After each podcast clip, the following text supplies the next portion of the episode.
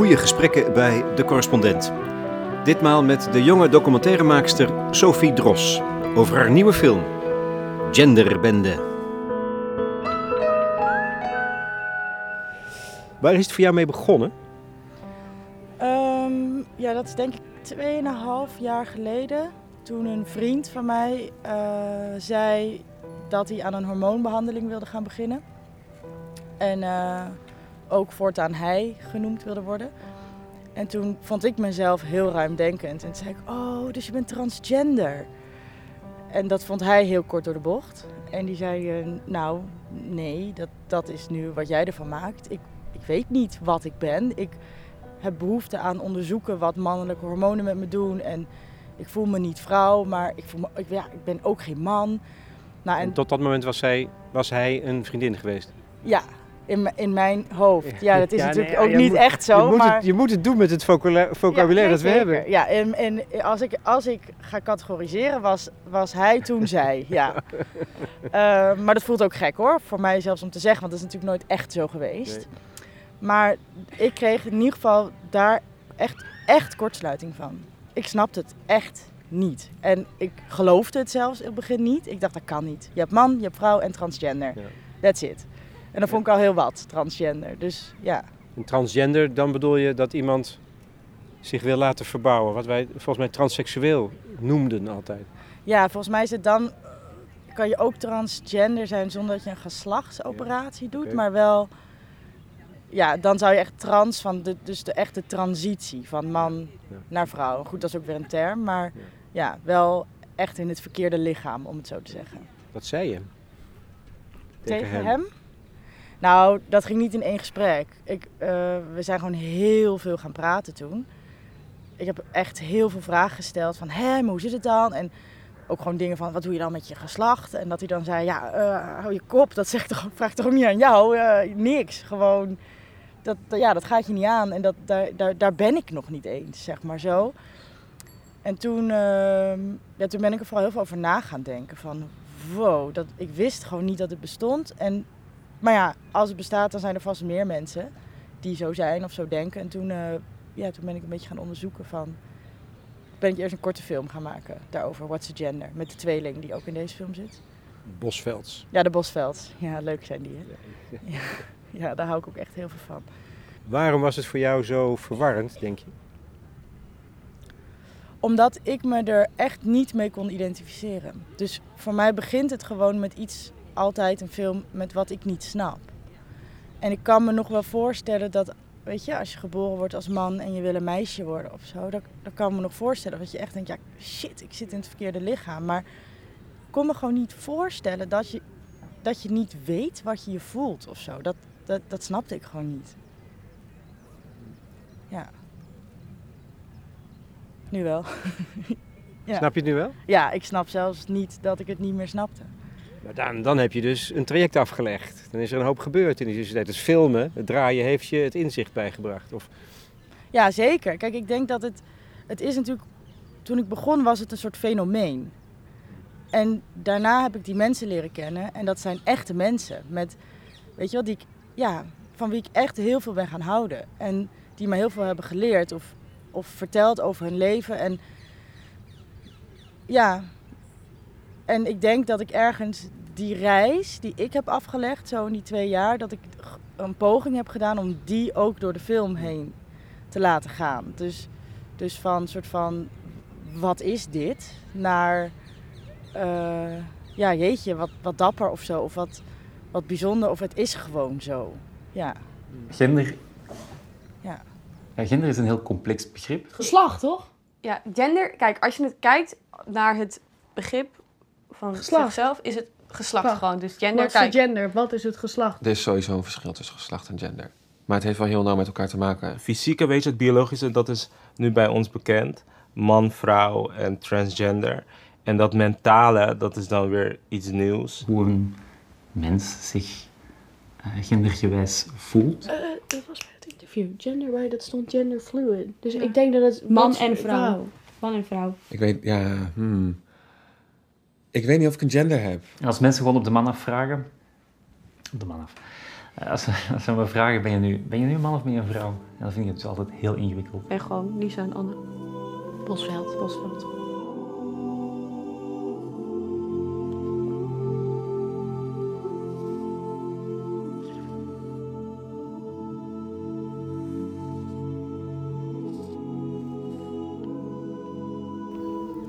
Ja, ik ben ze ook heel dankbaar dat ze zo open zijn geweest. Of zo eerlijk zijn geweest en zo, eh, ja, dat ik zo dichtbij mocht komen of zo. Of dat ze me zo eerlijk alles verteld hebben. Natuurlijk ging dat bij de een ook makkelijker dan bij de ander. Ehm, maar ja, weet je, zoals bij Dennis, dat we gewoon mee mogen naar zijn eerste date in Barcelona. Dat is natuurlijk echt heel bijzonder. Ja. Ze zijn wel echt alle vijf hele andere types. Ja. Ehm, maar wat zie je dan voor verschil? Nou, ik denk dat de tweeling bijvoorbeeld heel duidelijk. Die zijn, die zijn helemaal niet zoekende naar hun. Die zijn zoekende in het leven. Van wat, wat willen ze precies doen en bereiken. Maar die zijn in hun gender totaal niet zoekende. Want die hebben ook elkaar, en dat is altijd zo geweest. En die hebben zich niks afgevraagd, nooit gedaan ook. Dat, die moesten het woord gender googelen toen ik vroeg of ze mee wilden doen. Ja, dus dat is echt super anders. En waarin Selm, denk ik, de, de Vlaamse veel zoekender is altijd wel zoekende zal zijn, denk ik. Um, maar eigenlijk ook daar helemaal niet zoveel mee bezig wil zijn. Die zegt ook heel vaak, ik zou het veel leuker vinden als we het over mijn werk kunnen hebben. Ja. Dan over mijn gender. Want boeien, we hebben bij jou toch ook niet over je gender de hele tijd. Ze zijn gewoon zo. Ja, um, ja. en ik denk dat bijvoorbeeld zoals Dennis of LeChan, dat die, dat die misschien nog wat kwetsbaarder zijn. Of dat het, weet je wel, bij, bij Dennis kan ik echt merken dat het veel pijn gedaan heeft en nog steeds doet. Dus dat dat veel emotioneler is, dat proces. En Leciane is heel jong, die is zo onwijs zoekende. Ja, dus daarin zijn ze alle vijf wel heel verschillend. Ze hebben gewoon een overkoepelend thema in hun leven, waar ze alle vijf anders mee omgaan. En toch ergens heel erg hetzelfde. Wat dat betreft is de scène, dat heb je heel slim gedaan vind ik, door ze achter een transparante plaat te zetten. Ze trekken een streep het linkse teken voor mannelijkheid, het rechtse teken voor vrouwelijkheid of andersom. En dan moeten ze hun plaats bepalen op die, die schaal. Dat is zo mooi. Dat, zegt zo, dat, is, dat is niks, maar het is, zegt zoveel.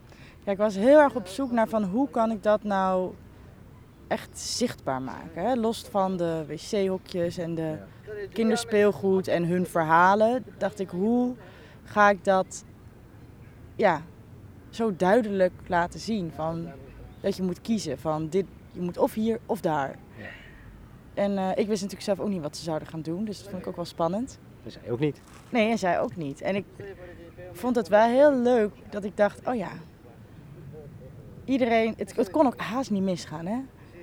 Zoals Selm, die had er echt geen zin in. Die was echt, echt heel recalcitrant. Die dacht, wat een domme opdracht. Uh, wat is dit voor iets doms? Die, die is een wolkje en twee zonnetjes gaan tekenen, die is weggelopen. Dat duurde denk ik anderhalve minuut. Ja, ik wil mijn plaats niet bepalen op een schaal van 1 tot 10 zou kunnen opdelen. Nee. Daar hoor ik niet. Nee, nee. En, en ook nog hoe durf je dit eh, nu mij te laten doen? En Dennis ook, die, die was echt heel emotioneel. Die had echt zoiets van, hoe kun je dit nu doen?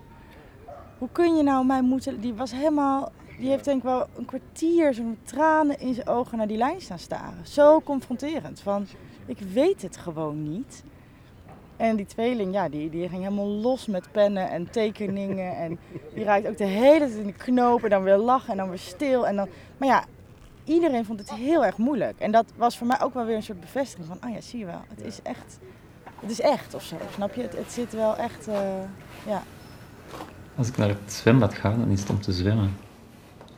Dat is niet per se om mezelf te testen of zo. Nee, dat is best, best functioneel of zo. Hetzelfde als ik naar de bakker ga, dan ga ik ook gewoon om een brood te bestellen. En dan hoef ik ook niet per se daar een heel echt, echt sterke genderervaring of zo mee te maken. Dat gebeurt dan wel, hè. Dan, dan word je aangesproken en zeg ah mevrouw, uh, wat zal het voor u zijn? En dan zeg ik, doe me maar een lang wit gesneden. En dan zeg ze, oh, sorry, het is meneer, ja, ik hoor het, sorry. Ja, ja, natuurlijk, ja, nu ik het zie, ja, uiteraard, excuseer, sorry. Oh, vervelend. Oeh, vervelend. En dan pakt ze het brood en dan blijft ze zich maar excuseren. Want dus komen er maar mensen binnen in die bakkerij. En, en denk ik, oh, echt. En zeg ik het ook, nee, nee, maar het is allemaal oké. het is oké, het is goed, maakt echt niet uit. Nee, ik vond me helemaal niet beledigd. En dan zeg ik, heb ik ook nog wel eens een keertje zo gezegd, ja, Die zit lang haar zeker? Ja, I know. Ik zoek het een beetje zelf zeker? En dan denk ik, oh fuck. Ah, ik maak het de mensen ook soms echt te makkelijk. Soms maak ik de mensen ook te makkelijk.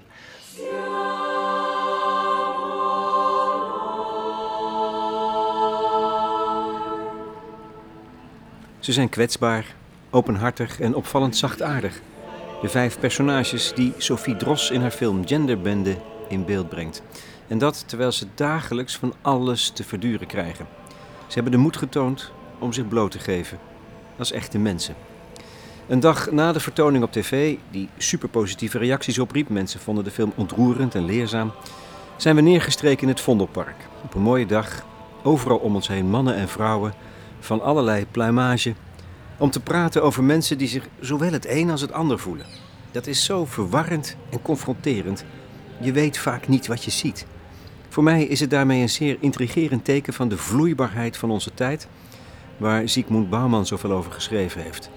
Die vloeibaarheid maakt onzeker en roept allerlei reacties op. Het mooie van de film Genderbende is dat je de tijd krijgt om te kijken. Sophie Dros zet de camera stil en geeft je de tijd. Kijk maar. Dat is een weldaad, want zo raak je langzaam vertrouwd met het onwezenlijk vreemde. Ik vind het heel, zelf heel moeilijk bij documentaires dat er soms zo voor mij gekozen wordt waar ik naar kijk. En ik kies natuurlijk nog steeds, want ik kies het kader samen met de cameraman. Ehm, maar ik vind het ergens belangrijk om de kijker de gelegenheid te geven om zich te verplaatsen in de situatie, er langer naar te kunnen kijken. Ehm, ja, en zelf te bepalen wat je ziet of zo. Dus, dus dat ik niet duw. Dat, dat vind ik heel belangrijk. Ik denk dat het behoorlijk extreem is, die keuzes die je daarin maakt. Of radicaal is, die, hè, die keuzes die je daarin maakt. Ja, ik beperk mezelf ook onwijs daarmee. Dat, dat besef ik me ook altijd in de montage, denk ik. Want ik doe het bijna altijd. Ik denk, oh god, waarom heb ik het nu weer zo gedaan? Het is super mooi en uiteindelijk ben ik heel blij altijd. Maar het betekent natuurlijk wel, ik gebruik ook geen jump cuts. Ehm, dus als er een interessante situatie zich voordoet, dat betekent dat ik één of twee keer van cameraperspectief kan wisselen. En dan moet ik heel snel handelen met de cameraman. Van, oh, er gebeurt nu iets spannends, dan moeten we nu close. Daarna weer wijd en that's it. En dan, dan moet ik een gedeelte kiezen van wat we gefilmd hebben. En de rest mag niet meer, zeg maar. Ja. De vorm dwingt zoveel af. Ook. Het, het, het, geeft, het geeft je ook heel veel, toch? Ja, het geeft me heel veel. En ik denk ook, kijk, ik, ik vind het zelf ook heel fijn dat. Ja, het is een beetje kort door de bocht, maar toen ik naar de filmacademie ging, toen zei ik van, oh ja, je hebt twee soorten documentaires. Zo de shockdoc, dat vind ik altijd de allervetste onderwerpen. En dat is dan heel lelijk met een soort handicam, rennen ze achter iedereen aan en herhalen ze alles vier keer en zeggen ze, je moet hier naar kijken en dit moet je vinden. En nou ja, aan het eind van de film vind je het nog steeds shocking en heb je eigenlijk niks geleerd. En dan heb je de esthetische documentaires, die super mooi zijn maar altijd over een soort windmolenpark in Lutjebroek gaan. en daar vind ik dan weer niks aan. Nou ja, en ik zei altijd, ik wil iets daartussenin maken. Wat heel vet is, waarvan je denkt, wow, dit onderwerp. En dat het er ook nog eens super mooi uitziet. En, uh, nou ja, en daarmee hopen een heel groot publiek te bereiken, zeg maar. Dus zowel filmkenners uh, die kunnen zien dat het goed aangepakt is of mooi gemaakt is. Maar ook mensen die denken, wow, wat een vet onderwerp of zo, weet je wel? Sean, Yes. ik ben Helen. Hi. Welkom. Dus, nagels. Nagels, yes. En, ehm waar gaan we heen met dat? Wat Ehm, is dat? Wat dat is? Nou, ehm, ja, ik ben genderqueer. Wat is dat? Dat houdt in dat ik zie mezelf niet eh, per se als man en ook niet als vrouw. Oké, Het zit er echt tussenin. oké. Ehm, en ja, vandaar dus het haar, vandaar de make-up, de nagels natuurlijk Ja. ook. Ehm, ja, dat is gewoon hoe ik me uitdruk. En eh, eh, ja, wat, want u kent dat niet? Nee, is nieuw. Oh, wait Ah. hoor, wacht, wacht, wacht. Ja, wacht, geef wacht, niet, schatje, wacht. geef niet. Die Suriname belt. Je weet wanneer Suriname belt, dan uh, ze hangen niet op. Hey! Hey, baby. Hey, sweetie pie. Luister, ik heb zo een bijzonder mens ontmoet. Nu, nu, as we speak. Heel bijzonder.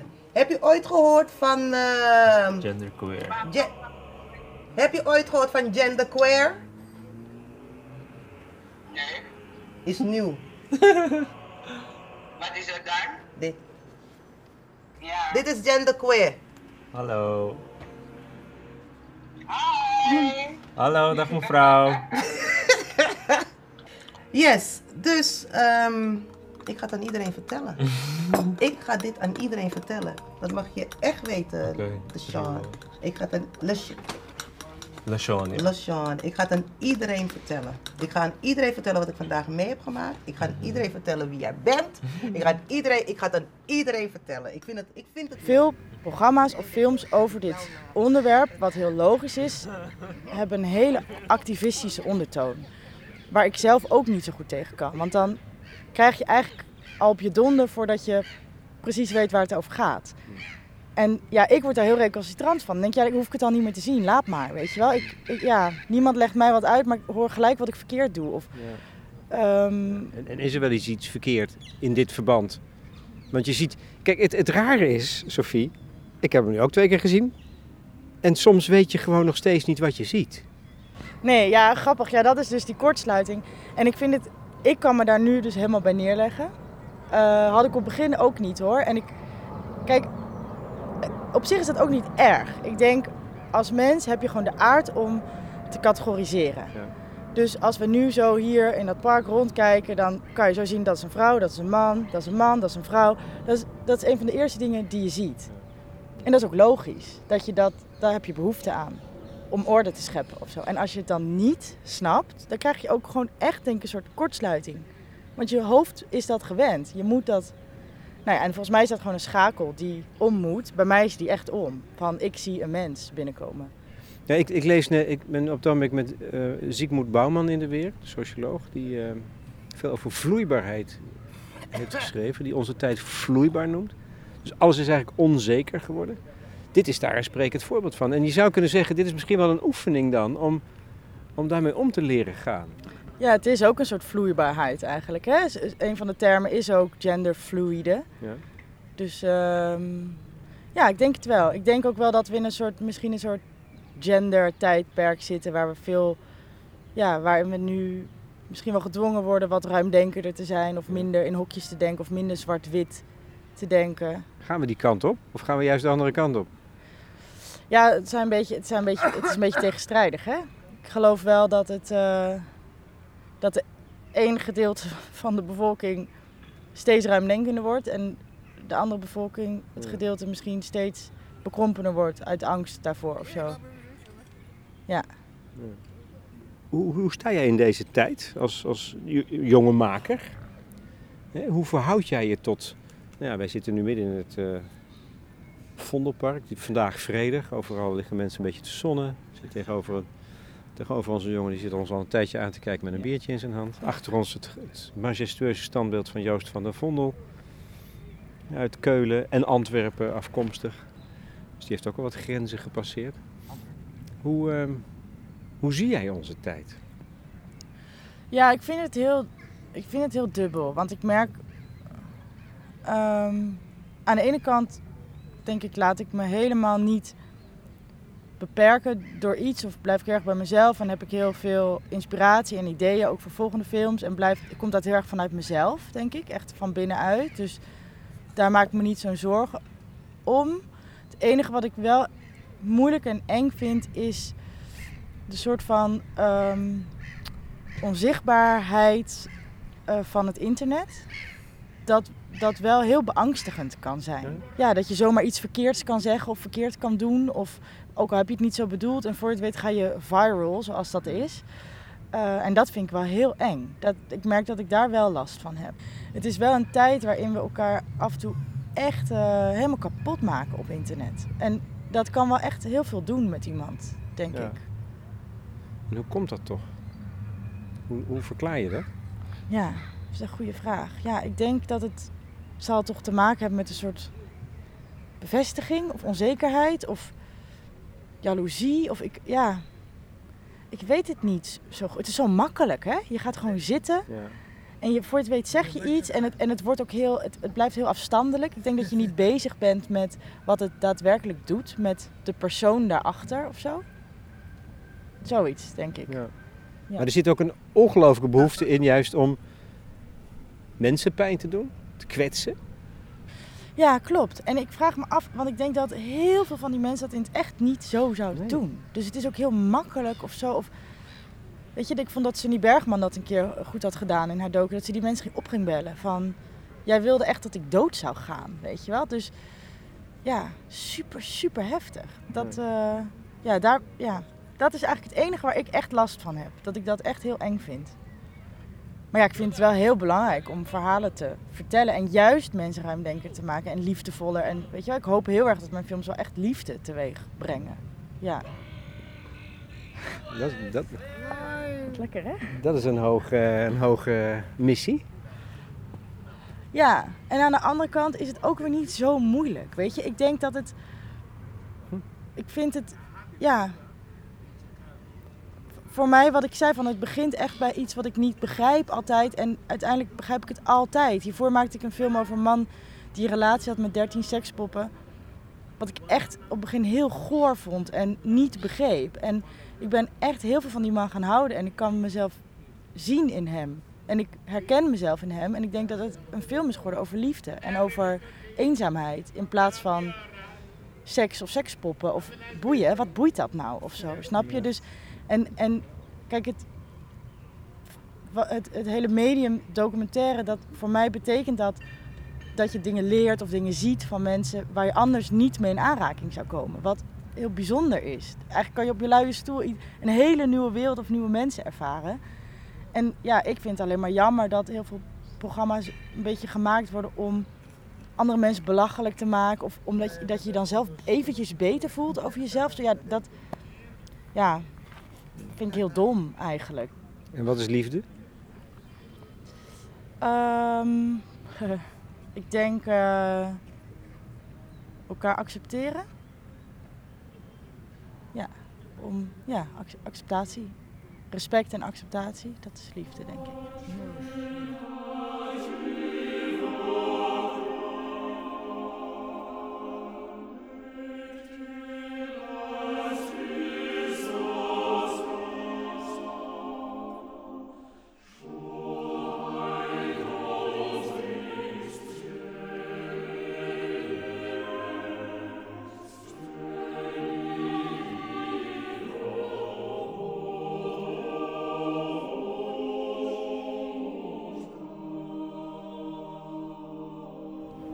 Wanneer ben jij documentairemaker geworden? Mm, ja, dat vind ik een moeilijke vraag. Je, je doet het nog niet je hele leven. Nee, zeker niet. Nee, kijk, ik denk, ik ben gewoon echt begonnen op de filmacademie. En daar, daar, daar heb ik het geleerd. Ik denk wel dat ik altijd al een verhalenverteller ben geweest. Of een schepper of zo, weet je. Snap je dat? Maar echt documentaire maken, hoe je dat doet en met mijn crew samen, dat heb ik op de filmacademie geleerd. En daarom ben je dan naar de filmacademie gegaan. Ehm, ja, dat is eigenlijk best wel toevallig gegaan.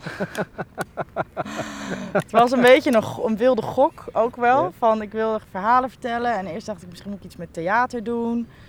En toen had ik een camera en toen was ik aan het filmen. En toen ben ik eigenlijk een soort best wel persoonlijk portret gaan maken. En toen dacht ik, ja, simpelweg, ah joh, ik ga gewoon toelating doen. En ik had pas drie weken ervaring denk ik toen. Dus ik dacht, ik word waarschijnlijk niet aangenomen. Ik was ook te jong. En toen dacht ik, nou, maar ja, dan doe ik het volgend jaar nog een keer of zo.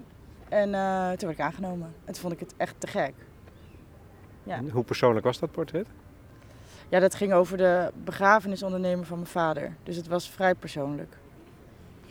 De begrafenisondernemer van je vader. Ja, dus mijn vader is overleden en hij had de begrafenis gedaan van mijn vader toen ik 14 was. En ik vond hem een hele heftige. Kijk, mijn vader overleed heel plotseling en toen ineens stond die man de volgende dag voor de deur. En die man had een heel heftig uiterlijk, zo twee meter en hij leek op een soort graaf Dracula. En ik dacht, wat de fuck doe jij hier? Dat dacht ik. Dus ja, ik dacht, eh, ik wil, ja, volgens mij heb ik de deur zelfs dichtgegooid. Van, rot op, weet je. Dus ik, ik had een onwijze hekel aan hem. En het was zo'n lieve man die met heel veel liefde en respect met ja, die schok van ons is omgegaan. Ehm, dat ik hem dus een paar jaar later heb opgezocht en een documentaire over hem heb gemaakt. En heb gekeken van wow, weet je wel, wie... wie is die man die er zo uitziet en bij mensen aan de deur komt waarbij net iemand dood is gegaan? En hoe gaat hij daarmee om en hoe gaat hij dan naar huis? En, uh, nou, en dat was mijn toelatingsfilm voor de Filmacademie. Herinnerde hij zich dat nog? Ja. Ja. Ook dat jij die deur in zijn gezicht dichtsloeg? Ja, hij herinnerde, hij herinnerde zich echt alles nog. Ja. Hoe is het als je vader doodgaat als je 14 bent? Ja, dat is heel heftig. ja. Ik heb ook wel eens, dat vind ik heel gek aan deze tijd, dat ik ook wel eens denk, het is het ergste wat me ooit gebeurd is. En ik heb nog steeds, ik denk, als ik iets terug zou kunnen draaien of zou kunnen veranderen, dan zou dat het zijn. En ergens is het ook heel gek dat het me heeft gemaakt tot. Ik weet niet of ik dit had gekund als het niet was gebeurd. Dus dat is ook heel vreemd hoe dat werkt. Ja. Ja, want dit is, dat is wat je nou geworden bent. Dus het is onvervreembaar Sophie Dros. Ja. Het was plotseling, begrijp ik? Ja. Ja, kijk, de eerste jaren, dat is natuurlijk... Het is nu uh, elf jaar geleden, dus dat is ook best een tijd. Ook heel kort eigenlijk. Um, nou, ik denk dat het gewoon het hele leven in een soort ander perspectief zet. Van, het is, het is, als 14-jarige ben je natuurlijk super erg in de puberteit. ik was heel erg met mezelf bezig. En ineens veranderde de hele wereld. En was alles heel relatief. Ik had altijd ruzie met mijn ouders over huiswerk maken. En ik moest naar de HAVO en ik, uh, ik vond het stom. En nou ja, vanaf de dag dat mijn vader doodging, heeft mijn moeder nooit meer gevraagd: heb je huiswerk gemaakt? Dat, dat deed ik gewoon. Ik was gewoon, ja, dat, dus de hele wereld verandert, snap je? Ook al je vriendinnetjes of, of het is gewoon zo anders.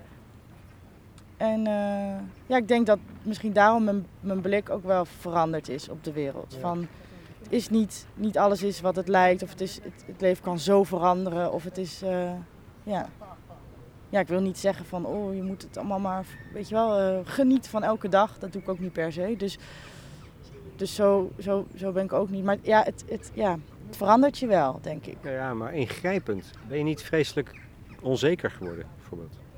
Bang? Um, ja, een periode wel, zeker. Ja, ik ben heel angstig geweest, een tijdje. Um, was meer ook wel een soort irrationele angst, hoor.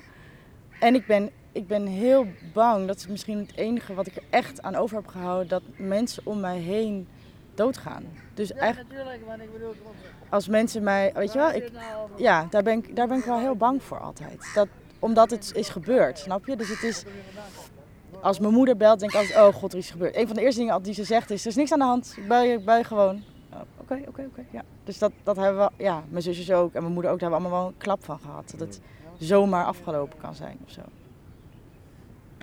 Dan snap ik die hoge missie van jou nog wel iets beter. Dat je, dat, dat, dat je eigenlijk wel liefde wil oproepen, als het ware. Ja, ja mensen bij elkaar brengen of zo. ja.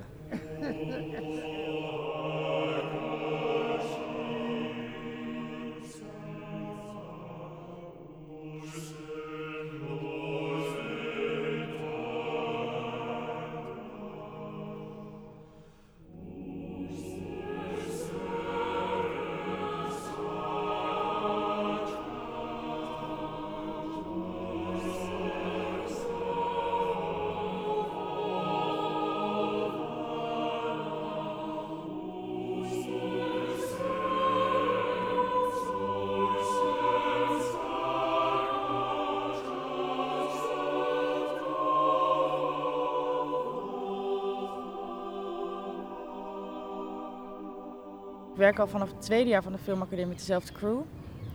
Ze zijn heel kritisch. Zij, uh, niemand die zo kritisch zijn als zij op mij. Ja, die zijn echt heel streng ook. Die kunnen echt zeggen wat een dom idee of waarom ga je dat doen? Of, ja, die zijn echt heel streng en kritisch. En ik, wat ik heel belangrijk vind, dat ik echt op de filmacademie geleerd met hun, is dat ik alles wat ik film, moet ik weten waarom ik het aan het filmen ben. Dus het is in die zin wel eens mislukt dat ik aan het filmen was en dat ik dacht, wat sta ik nou te filmen? En ik heb daar wel geleerd, je, je lost het niet op in de montage. Als, je kan niet wegschuiven. Je kan niet denken, oh ik weet het even niet, maar dat los ik wel op in de montage. Want ja, zo werkt het niet. Nee, dat valt toch door de mand, dus ze hebben gewoon gelijk. Ja, nee, ja, je moet, tenminste voor mij werkt zo, ik moet echt weten wat ik film. Dus ik, ik heb zeker wel eens uh, dat ik zei, stop maar. En dat ik dan huilend in de bosjes stond en zei, wat, wat zijn we nou aan het doen hier? En ja, het kost natuurlijk ook allemaal geld zo'n hele dag. En denk je, ja, fuck, en dan gaat het allemaal weer anders dan ik had verwacht. En Ja, tuurlijk. Maar ja, is dat mislukken? Ja, weet ik niet. Want ergens is het ook goed, denk ik, dat dat gebeurt. Dat ik weer heel scherp word. Oké, wat wil ik vertellen? Wat wil ik uit deze dag halen? Wat, wat hoop ik eh, tegen te komen? Waar sta ik voor open? Wat, wat kan er gebeuren? En het is heel moeilijk. Kijk, ik vind het, ja, filmmaken is... Ik vind het moeilijk. Nou, het is heel moeilijk en heel makkelijk, denk ik. Ik vind het, het, het, het is denk ik, ja, ik zou niet weten wat ik anders zou moeten doen. Dus het, het komt heel natuurlijk. Ik denk dat het heel erg scheelt dat ik heel goed weet wat ik wil, of wat ik vind, of wat ik mooi vind, of hoe het, hoe het, hoe het moet lopen. En, maar daar ben ik ook heel precies, dus dat maakt het heel moeilijk soms. Van, de camera, ja, het hoeft maar drie centimeter de verkeerde kant op te staan ik ben niet blij, zeg maar. En ook met editkeuzes, weet je, van oh, dan wil ik eigenlijk zoveel mogelijk proberen dat de personages altijd in het midden zijn van het kader. Of daar ben ik echt eh, een beetje autistisch in. Gewoon, dat moet, het moet perfect. Als het niet klopt, dan, dan ja, daar kan ik niet mee leven. Dat, en mijn editor gelukkig ook niet. Maar dat betekent wel dat je elkaar af en toe echt dood wil maken. Als je tien weken in een hok zit met elkaar. Dat, dat is heel... eh, ja, dat is niet per se een feestje of zo. Nee, maar, eh, ja, dat, kan alleen als je elkaar door en door vertrouwt. Zeker, ik vertrouw hem door en door. En het grappige is dat wij zo anders zijn. Het is echt... eh, Oh, ja? Ja, bizar. Ik denk altijd na de eerste week, ik doe het nooit meer. Ik doe het nooit meer. Ik kan, ja, wat, wat doen we samen, denk ik dan. En aan het einde moet ik altijd huilen van geluk dat ik denk, oh, ik zou het met niemand anders kunnen. En ik Dat is denk, ook liefde, hè? Ja, zeker heel veel liefde. Maar ik heb zoveel liefde naar mijn crew. Dat is echt, zij, zij, ik kan, zou het echt niet zonder hun willen of kunnen doen. Dat eh, zijn allemaal hele bijzondere mannen. Het zijn allemaal hele bijzondere mannen. Ja. Nou, dat is dan in ieder geval wel helder. Ja, het zijn allemaal mannen. Ja. ja. Wat ook heel, heel leuk hè, en, en verfrissend is, vooral met zo'n thema. Ik voor het eerst over had, dan was echt. Serieus, gaat dat de volgende film worden? Weet je wel? Ja. En nu zijn ze allemaal ook natuurlijk mega van hun gaan houden. Dus dat is ook heel bijzonder.